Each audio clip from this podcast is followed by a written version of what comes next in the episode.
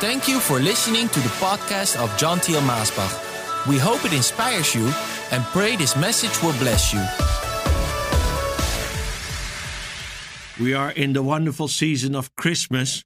And you know, when we get to these different seasons through the year, uh, Easter and all these other times, Pentecost and now Christmas, it just makes you to focus extra on the things that the word says about what was happening in that time. I mean, I love it to go to that Easter story and read it again. And of course, I don't only do that around Easter time, you can do it all through the year, as also you can celebrate Christmas the whole year.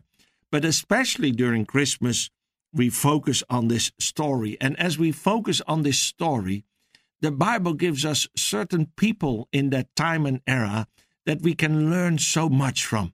And they speak to us the lives of these people and their heart, what they were expecting and how they reacted upon the word of the Lord or the fulfillment of the word of the Lord, I should say. And today, during this Christmas season, I would like to go to this brother of ours, and his name is Simeon. And let's just read his story in the book of Luke, chapter 2, verse 25 up to 35.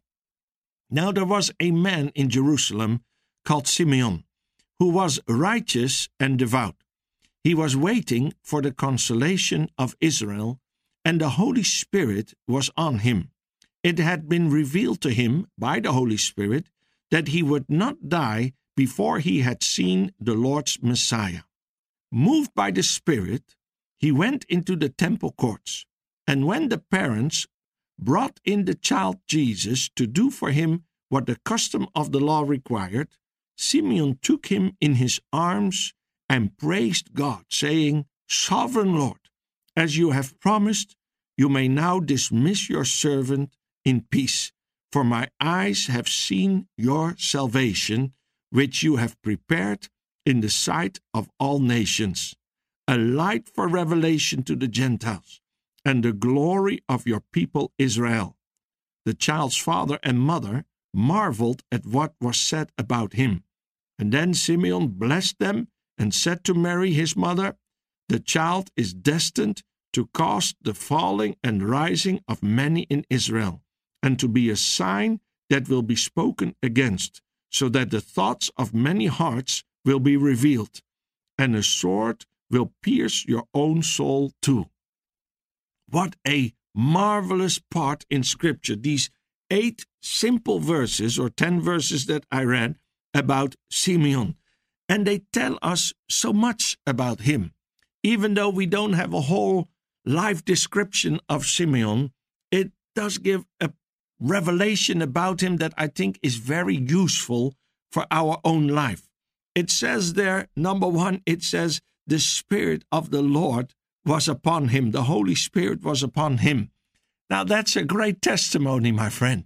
If it may be known from you and from me, about you and about me, that the Holy Spirit is upon us, or as we can say in our days, is living and dwelling within us, that it is visible to others that the Holy Spirit is upon us or in us. I mean, it doesn't say that this man was a noble man or this or that kind of a man. It says he was a man, but he was a man upon whom the Holy Spirit was. There is no title here of him. But the title that has been given to him is that the Holy Spirit was upon him. That is a greater title than whatever title the world can bestow upon you. To have the title that the Holy Spirit is upon you.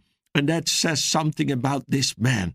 And it would say something about you if people would recognize and say, hey, so and so, sister so and so, brother so and so, that is someone upon whom the Holy Spirit rests or in whom the Holy Spirit dwells. And so this was something about Simeon, the Holy Spirit.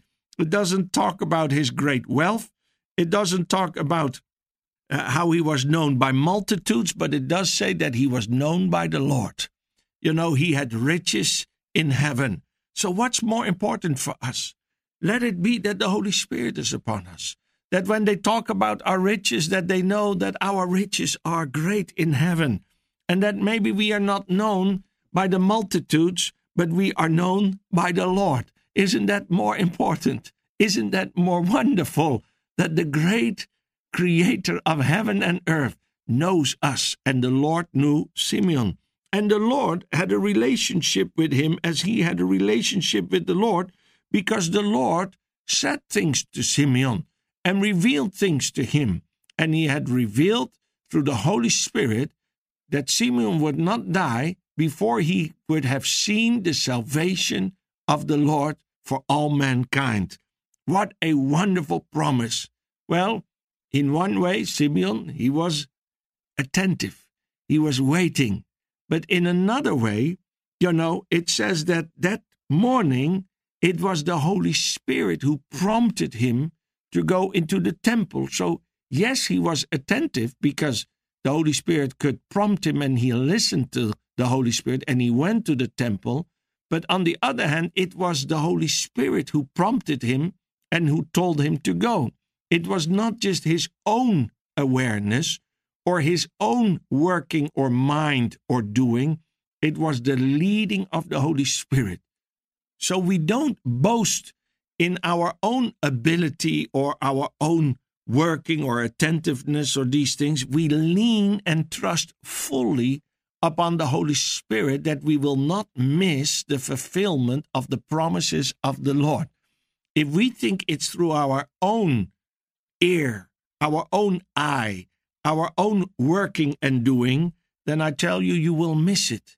But Simeon, he had received this promise that he would see the salvation of the Lord, he would see the Messiah, the Yeshua, the Christ, but it was the Holy Spirit who brought him into the temple that very moment. And he did not miss this timing because he was attentive to the prompting and the working of the Holy Spirit.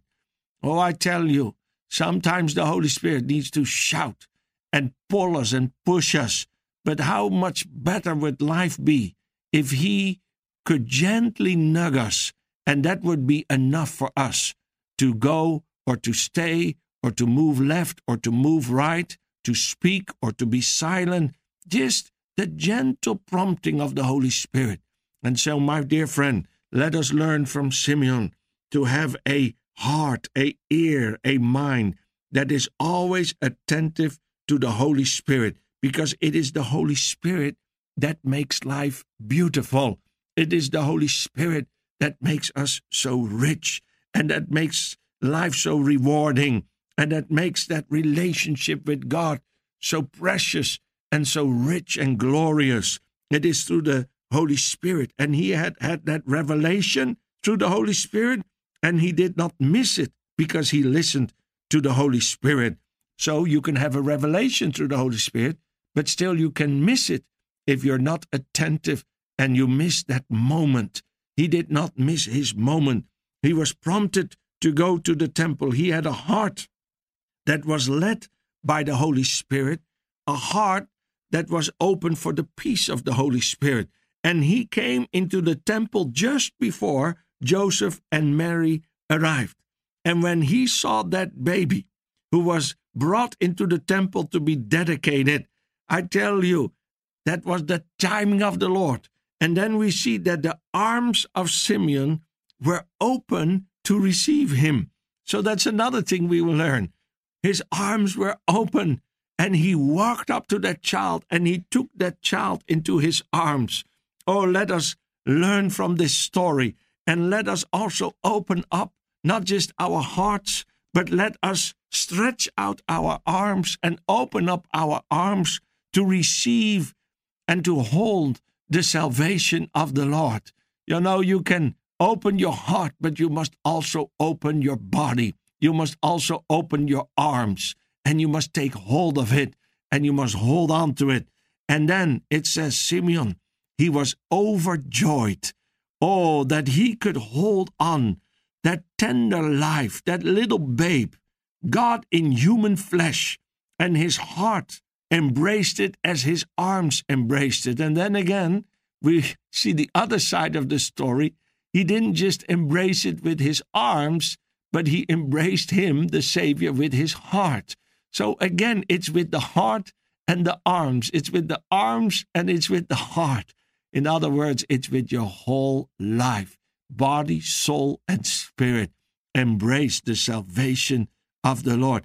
Now, it was wonderful for Mary and for Joseph, but it was more wonderful for Simeon.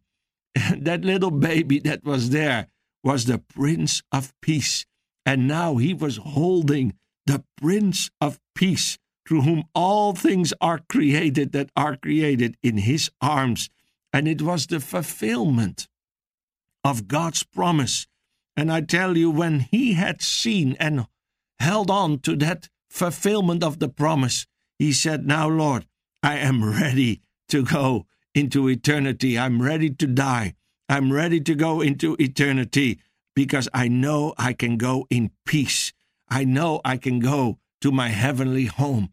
And you know, that's what Christmas is all about. Christmas is all about the Savior who came not just to this world, but he came to mankind. He didn't just come to walk upon this earth, but he came to set us free from the curse to break that curse of death over us, to pay the price for our sins and our mistakes and faults, and to set us free, to make us holy and acceptable before the Lord. That's what the Lord came to do. And if you have had that revelation, and you have had the revelation of the promise, that's wonderful. But you need to stretch out your arms and embrace it, not only with your arms with your body, but with your heart. You need to embrace the Savior. Not only hear that promise, believe it, and go to a good church, but you need to receive Him, the Savior, in your heart. And He needs to live in you as you need to live in Him. As He dwells in you, you will dwell in Him. In Him we live and move and have our being, the Bible says. In Christ we are saved and we are in the Father, in Christ. We are one with the Father. I tell you, oh, when you have received Him, no matter what age you are, but then you will be able to say, like Simeon, Oh Lord, now I can depart in peace. Lord, now if I live to be a hundred or if I die tonight, it's all fine with me because I know I have the Savior in my life and I am in the Savior and I will go to you for eternity. And so that peace that flowed through the mind, heart, and life of Simeon, it can flow through you today. Well, what is it all about? Well, you know, we are celebrating Christmas. We are thinking of the birth of our Savior. It is the fulfillment of the promise. Simeon, when he held on to that child, he saw the fulfillment of the promise. The fulfillment of the promise is Christ coming to this world, Christ dying on the cross for us, Christ resurrected into life for us, and he returned to the Father, and now he is there preparing a place for us. That promise has been fulfilled, but it needs to be fulfilled in your heart too, in your life too. And you need to open up for that, and you need to receive him. That is the salvation of the Lord. And God's salvation, it is in not a ritual, it is not in religiosity, but it is in a person, it is in his Son, it is in Jesus Christ. So if you want to be saved and receive salvation, you need to receive his Son into your life. And he needs to live inside of you through the Holy Spirit. And that's why his Son left heaven to come to earth. That is why the angel said to Mary, His name will be called Jesus, meaning salvation, because he would save us from our sins. Salvation is God's gift to us, and it is the greatest love that is ever given to us. Jesus is in the heart, the true light and the true life, and that brings everlasting joy, and that brings perfect peace. And so, my dear friend, if you are in Christ, if Christ is in you and you are in Christ, then you will have perfect peace. Then you will have salvation. Then you will have healing. And so when Simeon held on to that child and he embraced it with his heart, he received that peace and joy. And he said, Now, Lord, that fulfillment of the promise has happened unto me. And now I am ready to go because that word which you had promised it has come to fulfillment. And my dear friend, whoever you are listening to this broadcast, God has promised salvation for you, and He sent His Son into the world for you. And the fulfillment of that promise has happened partially when it happened upon the cross. And I mean with partially that it happened there for all mankind, but it will happen fully for you personally if you will also come into that salvation. Yes, when he died on the cross and resurrected out of death, he fulfilled fully the promise. But I mean, it will never be part of you until you receive it yourself into your heart. And also, that is the work of the Holy Spirit in your life. So, I mean, it can be fulfilled fully for the whole world, but that doesn't mean it already happened for you in your life until you receive Christ into your life, until you start living in Him. And so, my dear friend, this Christmas, receive Him. And if you have received Him already and you have that perfect joy and peace in your life, then what about your family? What about your friends? What about your neighbors? This is the greatest time of the year to tell them about Christ, the fulfillment of the promise, but how it can be fully fulfilled if they receive Him in their life. Then it will be to a fulfillment for them that will bring them eternal life. Hallelujah. Take them to a Christmas celebration. Buy a gift for them, but don't just buy a nice toy or buy uh, some other expensive perfume or cologne. Don't bring them a wonderful turkey meal, but bring them Christ. Bring them some gift that will reveal Christ unto them. Oh, give them a Bible. Give them the Christmas story in one way or the other. Take a moment in time and share the Christmas story, but make it personal. Oh, don't just tell the story as a history story.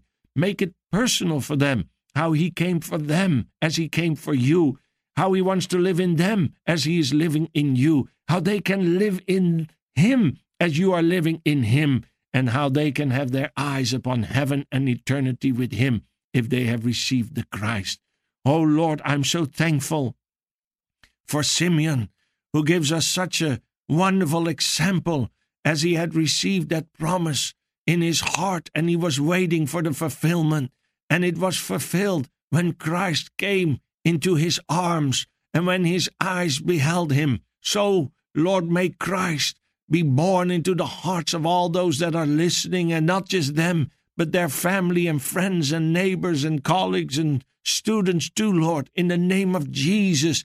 May this Christmas not be another Christmas like so many Christmases where we celebrate the history of the story, but Lord, may it be so personal for us that we lift up and stretch out our hands to you, Lord, and that we celebrate Christ who is now dwelling in us as we are dwelling in Him. And Lord, may we praise you for eternity for what you have done for us and what you are still doing in us. Oh Lord, I thank you for this wonderful season that so many hearts are searching and are open for you, for the true meaning of life, for the purpose of their living and why they are here and where they are going, and that the answer may be found in Christ. Oh, who gives us purpose and meaning and life and eternity. Thank you for your Son and what you accomplished through him and we receive Him with joy, and we want to dwell in Him with joy, and we want to give you praise, and we want to honor Him as you are now in us alive, and we have been made alive in you. Thank you for this season. Thank you for those that are listening. And Lord, we pray that many of their family and friends will also receive you into their life this season. In Jesus' name, amen.